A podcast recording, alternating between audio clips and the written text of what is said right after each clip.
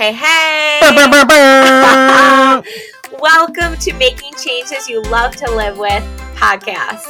I'm Kirsten Galfand, your host. I started my company Fitness Inspired in two thousand eight. I have my master's degree in exercise science.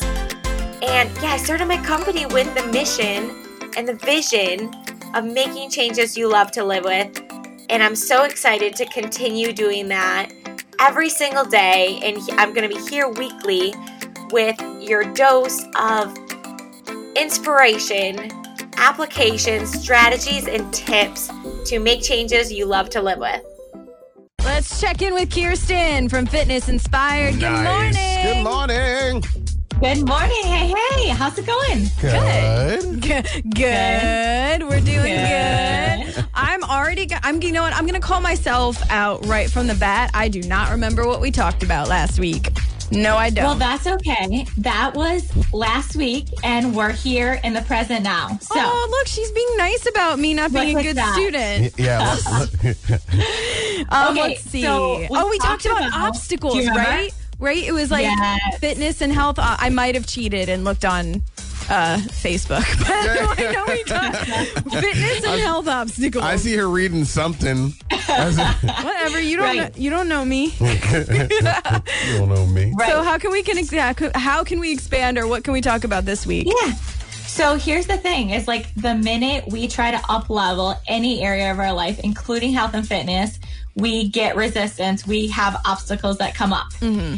And you guys both said time was what felt like your number one obstacle. Right. Oh, yeah. That's right. We did a whole Instagram live and everything. Yep, yeah. There you go. Oh, my yeah. gosh. I am my brain. And, yeah. And not to call you out or anything, but we all have the same amount of time, right? So I want oh, yeah. us to like re just play with thinking about this in a different way.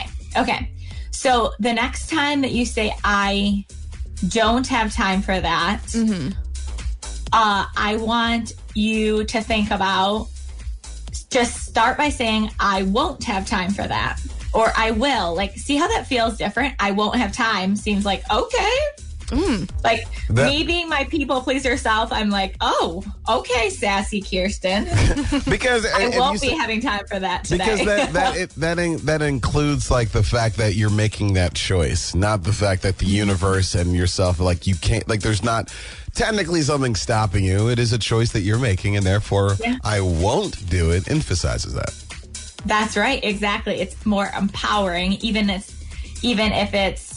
saying like you're not going to do something, that's still an empowering way to look at it. Gotcha. So that's the first step. I want us just to play with that and to notice when we're saying those kind of things and change it to either I will or I won't, okay, rather than don't.